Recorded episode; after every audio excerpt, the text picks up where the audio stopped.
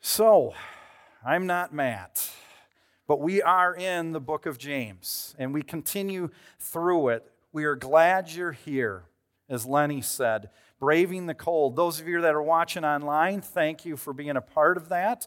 Uh, we appreciate you being there. We know some of you are suffering from sickness, some are out of town, some are in climates much warmer than this. But we are very glad that you are with us. See, the book of James we've been going through is faith in action, has been the theme. And we're going to open up the scriptures this morning to James chapter 3. So if you would, have, and you have your Bible or your device, open it up and begin there. And I would encourage you, if you're a guest with us and you don't have a Bible, feel free to grab a physical copy of one on your way out. Well, as Pastor Matt shared last week, the message was empty faith versus saving faith. Okay, which is it? And the point was that true faith will be accompanied by our actions or our works. It will also, it's also said that faith and works are two sides of the same coin. You can't have one without the other. But let's think of it this way if your life was saved from certain death because someone risked their own life to save yours, how would you feel toward that person? Well, I think, of course, if it was me, but I'm thinking you too, would be very thankful. But probably more than that, you'd be willing to just about do anything for them. Well, you know what? We've had that happen for us in the person of Jesus Christ. So, of course, we say we love and believe in Him, right? But shouldn't the overflow or our gratitude and love naturally move and act in our life then? When we recognize the depth of our sin and waywardness and realize the depth of Jesus' grace and mercy, it should begin to be, it should overflow into all parts of our life. So, as faithful followers, we can answer the question is Jesus enough? And we should be able to say with an absolute yes, he is. So today's passage may be pretty familiar to many of you. However, it's also one that can quickly do, we can, I guess I would call it a drive by reading. And we'll move right past it without truly thinking about really the significance of it.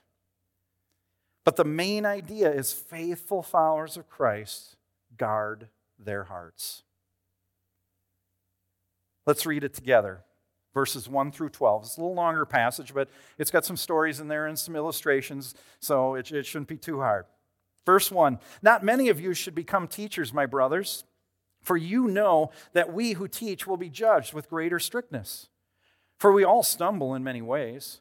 And if anyone does not stumble in what he says, he is a perfect man, able to also bridle his whole body. If we put, its, or put bits into the mouths of horses so that they obey us, we guide their whole bodies as well. Look at the ships also. Though they are very large and are driven by strong winds, they are guided by a very small rudder, wherever the will of the pilot directs. So also the tongue is a small member, yet it boasts of great things. How great is a forest! Is set ablaze by such a small fire. And the tongue is a fire, a world of unrighteousness. The tongue is set among our members, staining the whole body, setting on fire the, the entire course of life, and set on fire by hell. For every kind of beast and bird, of reptile and sea creature can be tamed and has been tamed by mankind. But no human being can tame the tongue. It's a restless evil, full of deadly poison. With it, we bless our Lord and Father, and with it, we curse people who are made in the likeness of God. From the same mouth come blessing and cursing. My brothers, these things ought not to be so. Does a spring pour forth from the same opening both fresh and salt water? Can a fig tree, my brothers, bear olives or a grapevine produce figs? Neither can a salt pond yield fresh water. So last Saturday night, or early Sunday morning. I don't know. I had a dream, and I'll tell you, I don't put a whole lot of stock in my dreams. Um, but this one, for some reason, I remembered. Why? Probably because this passage of Scripture has been in front of me for quite a bit of time. I won't get into many of the details, but basically, I was, was at a table with people I'd never met, but I knew them. One of the persons said something that I obviously did not agree with, and I let him have it verbally. I don't remember swearing, though, just to be on the record, but I remember the frustration, the anger, and the intensity. My words, they were constant and they wouldn't stop. Well, thankfully, I woke up and I was glad it was a dream. But it made me think. Because if I was capable in my dream of those things of like word, these words and feelings, was, was that the something I was, was that something I was capable of? Of doing out loud or even in my mind? I would have had to answer yes as I studied this passage. Here's a question to begin to get our heads and hearts thinking when was the last time your tongue got you in trouble? Today? Yesterday? Last week? That would have been yesterday. Uh, maybe it was something as simple as telling a lie and you were found out. Judgmental words. You go through the list, you'll know what they are. And, and in most of those cases, we wish we could just retrieve that and rewind the day, get those words back. Because sometimes, without any real thought, we may joke or make fun of someone, not realizing the pain we've just caused them. The old saying, sticks and stones may break my bones, but names, or I'll let's, let's you know, substitute, words will never hurt me. Not a true statement. How quickly it happens. How quickly we can lash out. How quickly we can hurt someone. See, the Bible is chock full of verses and references that connect our heart with our tongue or with what we speak. So I want you to think of this morning as I use the word tongue or we read tongue in these passages. Remember, it really can be almost interchangeable with our heart, what's inside us.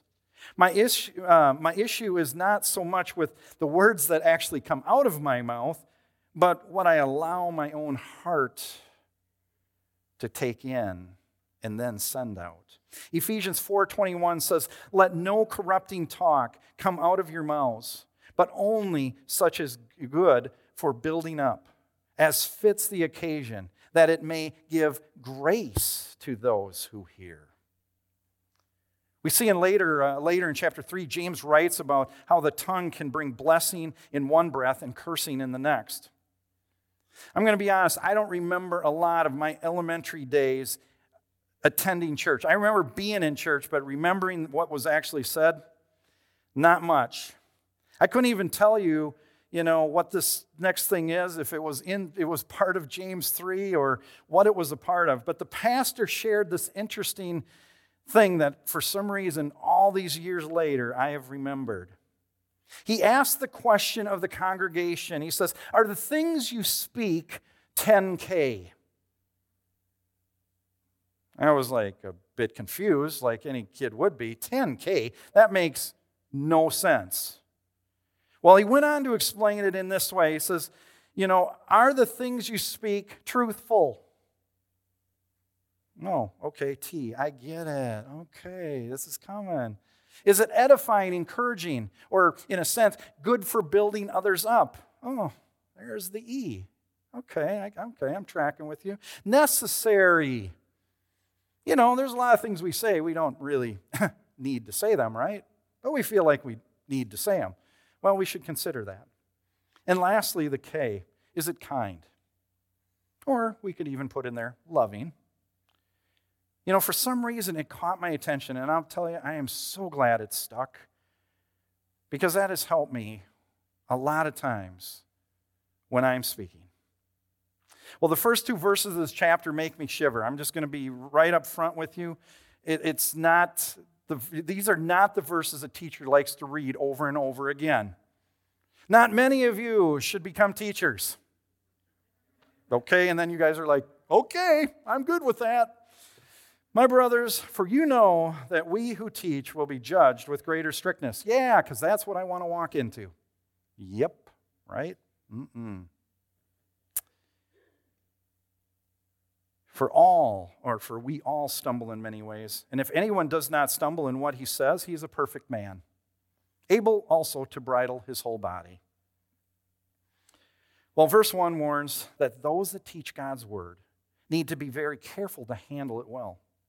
James includes himself in this statement when he says, we. James is most likely in Jerusalem. He's writing to Jewish Christians and leaders.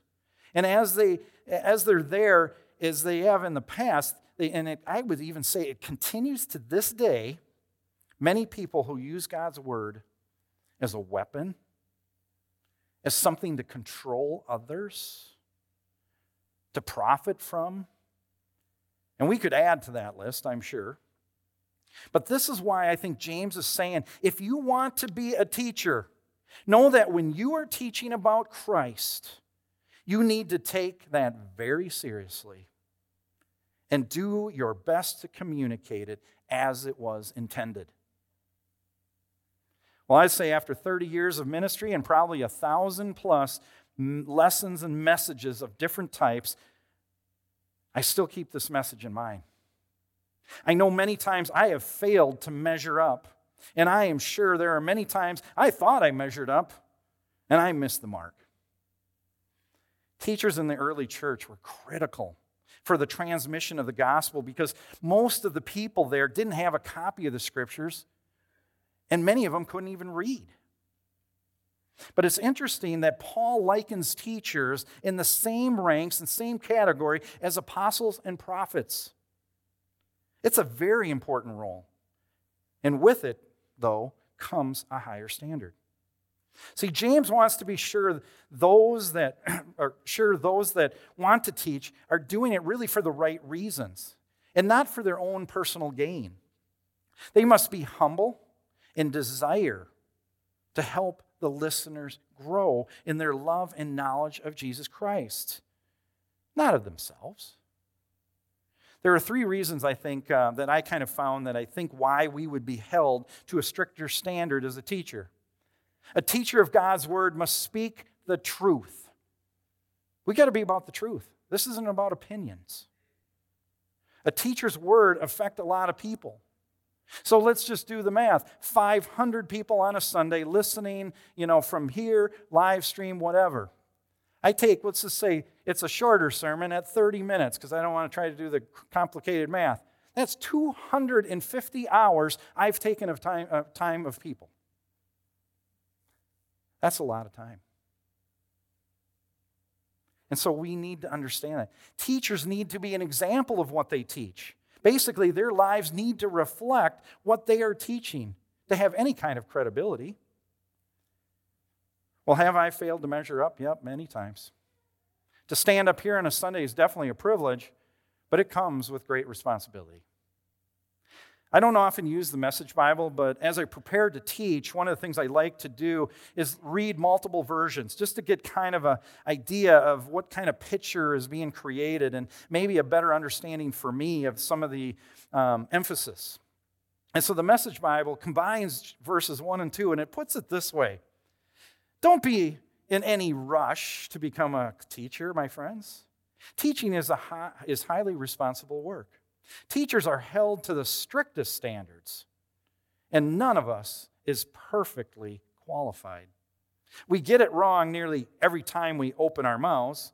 If we could find someone whose speech was perfectly true, you'd have a perfect person in a perfect control of life. Pretty good, right? I mean, that's, that's the essence of it.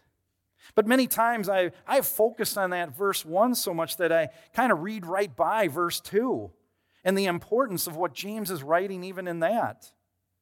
So in verse 1 is sure, it's a warning to consider why you want to be a teacher in the first place. And if you choose to, then how are you going to be responsible to teach God's word well? But verse 2 gives me, in a sense, some, some relief, I would say, because I see God's grace beginning to show up. James seems to paint a bleak picture in verse 1 for teachers and those that strive to become one. But however, I don't think that's really James's main point and purpose. He desires those that teach to take it very seriously and to approach it humbly. In verse 2, it says, For we all stumble in many ways. And if anyone does not stumble in what he says, he is a perfect man able also to bridle his whole body. So, yes, us teachers are going to blow it at times and not get it right. That is why it's so important that we that teach God's word to stay as close to the scriptures as possible. Stay so close to the text of the Bible. I know I need to be careful when I teach. To say things like this, it appears the passage is saying when I'm not sure, or to be honest, to say, I don't know. Teachers need to be humble enough at times to say, I'm not sure, rather than possibly leading people to a conclusion that is not supported by the scriptures. We teachers can teach about the way of the world will end and the age of the earth, or even God's will versus man's will, as if we have the definitive truth of how that will all play out. And to be honest, we really don't. We live in a world that is fallen, broken, and confused. And as a result, we need to be careful not to stretch Scripture to fit a situation. That goes for all of us. Well, the good news is, is when someone teaches with the right motives, there is grace. We will we will blow it and we'll get it wrong at times. But James states the obvious, and we all know it to be true. We will misspeak. We will all say something that is incorrect, unknowingly even. We will, uh, we, uh, will wound people with harsh and unkind words. The tongue is not able to be tamed. We are imperfect people, saved by a perfect Savior in Jesus Christ. Think about that. We're imperfect people saved by a perfect Savior in Jesus Christ. James, verse 2, at the end of it, uses this interesting phrase, perfect man, which for his readers and hearers would have directed them right to Jesus Christ, as he was the only perfect man they knew of. We are not Jesus, and so we'll continue. And I said, will, not just teachers, all of us will continue to sin. And, and we're not able to completely control our tongue nor our body as a whole. See, Jesus is the only one that has been able to do that. And we will see later in verse 8 this come to truth.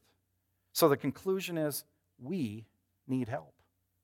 We can't tame the tongue alone. Well, in the next few verses, James now is going to use these three examples to show how powerful the tongue is. But you know what? This is James isn't the only place that talks about the tongue. Psalm 19:14, we see this connection. Let the words of my mouth and the meditation of my heart, you see the connection, be acceptable in your sight, O Lord, my rock and redeemer. Or Matthew 5, uh, 15, 18. It says, But what comes out of the mouth proceeds from the heart. And this defiles a person. As you can see, there's a close connection of the heart and the mouth, or we can say slash tongue. Now, James will, in a sense, I think, present his case, much like a prosecutor at a trial, about the tongue. In verse 3, if we put bits into the mouths of horses so that they, they obey us, we can guide their whole bodies as well. Look at the ships also. Though they are so large, and driven by strong winds, they are guided by a very small rudder, wherever the will of the pilot directs. So also the tongue is a small member, yet it boasts of great things. How great a forest is set ablaze by such, such a small fire. See, the tongue has two primary uses that we're familiar with it assists us in eating and moving food, and it also helps us to speak or make noise. Well, a couple fun facts. I figured I'd throw these in about the tongue. In humans, there are nine or 50 to 150 taste receptor cells within each taste bud. Man, we serve a crazy creative God, don't we? Thank you for that, Lord. It's a combination of eight separate muscles. Unlike other muscles, such as the bicep, tongue muscles don't develop around a supporting bone. And just to make it clear, the tongue is not the strongest muscle of the body, if you've been taught that.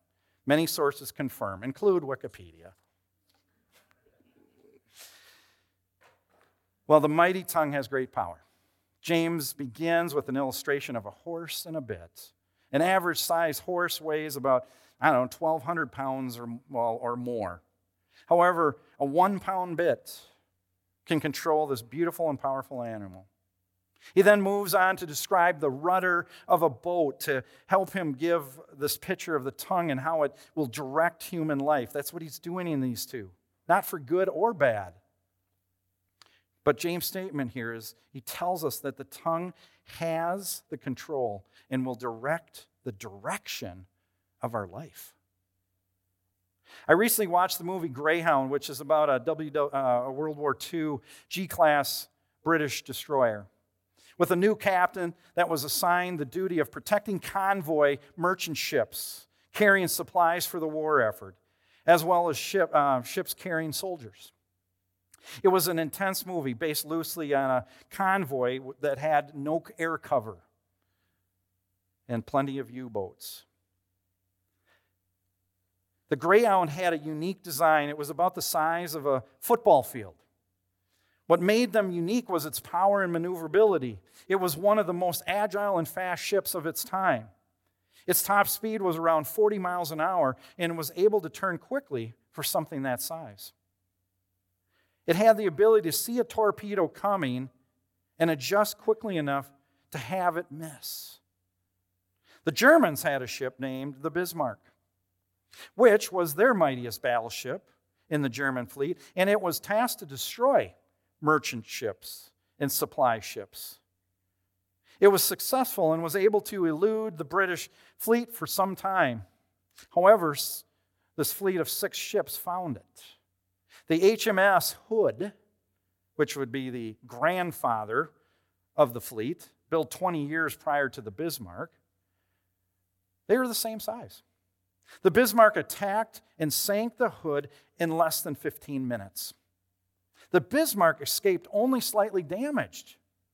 However, later it was spotted by a small plane that dropped a torpedo, and it happened to strike the rudder of the ship, and it incapacitated the ship so it could only move in circles. It was surrounded by dozens of ships and planes and was quickly sunk. Think about that. This massive ship that was so powerful was rendered useless because the rudder, this small part of the ship, had been damaged. I think James again is reminding us that this very small thing we call the tongue has mighty power for good or evil. And it directs our life. Well, verse 5, as we continue with James' third example of the tongue and its power, and where the first two examples they're not positive or negative. They could be either one. This third one is definitely the negative side of the tongue. So, picking up in the last part of verse 5, it says, How great a forest fire is set, or a forest is set ablaze by such a small fire. And the tongue is a fire, a world of unrighteousness. The tongue is set among our members, staining the whole body, setting on fire the entire course of life, and set on fire by hell. Well, for some reason, when I read that, and I digress a little bit, I, I think of the song, It Only Takes a Spark to Get a Fire Going. I had to get that out of my head after a while, but uh, Lenny, we don't need to do that one after. we have recently seen the news about uh, the devastating forest fires out west, right? Some were started by lightning, some by power lines that were arcing, others by careless individuals at a campfire or maybe a cigarette. No matter the cause, the fires grew quickly and destroyed everything in their path. And for the most part, they had to depend, we had to depend on nature to diminish the winds and bring rain to really stop them. See, fire's a good, good thing. I mean, think of it right now, especially these last few weeks with as cold as it's been. Fire's a good thing. But if it's not controlled, it brings destruction. And it does so quickly. I think he's also reminding the teachers and all of those that read this letter that the tongue, if not controlled, will destroy your life and will bring with it collateral damage to those around you. This is not the first time James has addressed this. If, if we were to look back at a second week in James, James 1.26, he, six, uh, he said, If anyone thinks he is religious and does not bridle or control his tongue, but deserves, uh, deceives his heart, this person's religion is worthless. Those are some strong words. But I want you to look at the end of verse 7 there's an interesting word it ends with, and it's the word hell. And many of us have perceptions of what hell is. But it's curious because this is the word Jesus used in the Gospels. Only Jesus used it. And then James is the only other one, and he uses it once here in the New Testament. Scholars have surmised that this hell that they're referring to is, is the word to remind the people of the trash heap in the south end of Jerusalem that was constantly burning and depending on the wind direction, would regularly bring the foul smell into the city. James is simply saying that burning trash heap that stinks and reeks, your tongue can be just like that. so, if James has not already, in a sense, proven his case, he adds one more way for the hearers and I think readers of these words to understand the power of the tongue. Verses 7 and 8. For every kind of beast and bird, of reptile and sea creature, can be tamed and has been tamed by mankind. But no human being can tame the tongue. It's a restless evil, full of deadly poison. Wow, a restless evil. Well, verse 7 is pretty self explanatory. I don't think we have to get into that, but, but I, it's used to emphasize, I think, his point in verse 8. So if you're currently sitting there listening and you go, hmm, okay, I feel a bit like a failure or even hopeless because you've seen that what James is talking about is pretty evident in your own life. I know I am, and as well as the lives of people that we see around us.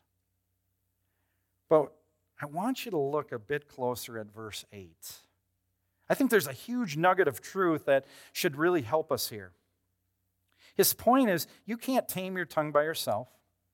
It's curious that he uses the word no human being. Similarly, as I said earlier, he alluded to perfect man in verse 2. See, James knows that our hearts, our tongues, will always fail us. And if we try to handle those things on our own, we will definitely fail. He really wants us to understand that the only way to tame the heart or the tongue is to rely on the perfect man and the perfect Son of God to help change us from the inside out. I think Psalm 119 that maybe all of you have uh, memorized because it's 100 and lots of verses. But I love what it says here. It says, My lips will pour forth praise, for you teach me your statutes. My tongue will sing of your word for all your commandments are right. Let your hand be ready to help me, for I have chosen your precepts. In this psalm, we do not see somebody that's going, Oh man, it is, I can't believe I have to follow what you want me to do, God. There's great joy in it. We pour forth praise. I want to be taught what you need to teach me good things and hard things. I need to be there. But I'm going to, my tongue is going to sing your word because I know your commandments are right. But he knows he can't do that without the help of God. See, God's available to help us. We just have to ask. No, we're not in this alone. And so James begins to conclude his thoughts, and he now zeroes in on another unique trait of the heart and tongue. He talks about how it's fickle and quickly can change and lash out. Back in chapter 1, James, verse 19, has given us some great advice that I think would serve us well to listen more and speak less. My dear brothers and sisters, take note of this. Everyone should be quick to listen, slow to speak, and slow to become angry. So let's review. So far, we've learned that the teachers will be held to a higher standard and based on, you know, based on the things they say. Woohoo! All right. We all stumble and fail. Okay? Our small tongues are powerful for good or evil. Our tongue will impact our course of life. Our tongue can't be tamed by ourselves. So James concludes with two final pictures that would have been very easy to understand for the listeners. In verse 9, with it we bless our Lord and Father, and with it we curse who are made in the likeness of God. From the same mouth come blessing and cursing. My brothers, these things ought not to be. Does a spring forth from the same opening, both fresh and salt water? Can a fig tree, my brothers, bear olives, or a grapevine produce figs? Neither can a salt pond yield fresh water. Well, don't raise your hand if this is true of you, but we may be surprised at how many hands would have gone up. I know mine would have, so I'll admit that. So, say you're driving down the road, minding your own business. We're going to pretend it's a beautifully warm day with the windows down, the radio cranking, the pulse, the word, or whatever, and our favorite hymn comes up Great is thy faithfulness and we are singing it, and we are so excited, and then that guy cuts me off. And I have a few words for him in the next sentence, right after, Great is thy faithfulness. And I think a few things about him as well, as he's telling me I'm number one. Think about that. We are, our tongues can so quickly change.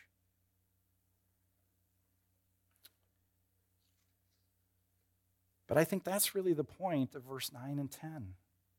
With it, boom, blessing. With it, boom, cursing. So James is now he has shifted in these verses and the focus a bit. But he wants to use a, a few, I think, useful and very relevant examples about water, olive trees, and grapevines. All very critical to that region during James's day. He says, Does a spring pour forth from the same opening, both fresh and salt water? Can a fig tree, my brothers, bear olives, or a grapevine produce figs? And if we we're to answer those questions, we would obviously go, uh, no, of course not. It would be very obvious that that's not possible. It just doesn't work that way. So, what is James' point here? Well, I think of, well, think of it this way. If your heart is filled with love for Jesus and grace toward other people, wouldn't the natural result of goodness flow out of us then? Well, the truth is, the product is consistent with its source. What's in our heart? What are we producing in our heart? Will be what comes out as the product. So, what is inside us will flow out. If good exists, then good will come out. If evil is inside, then evil will come out. Jesus even comments on this in Matthew 7, verse 15 and following. He says, Watch out for false prophets. They come to you in sheep's clothing, but inwardly they are ferocious wolves. Watch out, because false prophets are doing what? Teaching something contrary to Scripture. Inwardly, What's inside is what's going on. But their fruit, you will recognize them. Do people grab grapes from thorn bushes or figs from thistles? Likewise, every good tree bears good fruit, but a bad tree, bad fruit.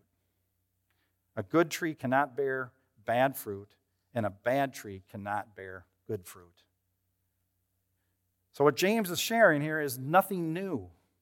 Jesus had already spoken on it. But just like we studied several weeks ago, the fruit of the Spirit in Galatians 5, when we allow the Holy Spirit to speak in us, we will see our lives produce good fruit. Not in our strength, but in the strength of our God, the Spirit. What comes out of our mouth reveals what's in our heart. Faithful followers of Christ must guard their hearts so that their tongue can be used for God's glory. Think of that. So, two questions for you to take with you. And I just consider you to pray about these, consider them in your own life. Where does my inconsistent speech come from? Or maybe another way of looking at it is maybe where is it rooted? Is it in my unforgiveness toward people? My short fuse, my bitterness? Where does my inconsistent speech come from? And the second question how well do your words and actions mirror the faith that you proclaim in Christ? When people see you, do they see something different? Do the words you use, as it said earlier, build up? Please take some time to consider those things. Let's pray together.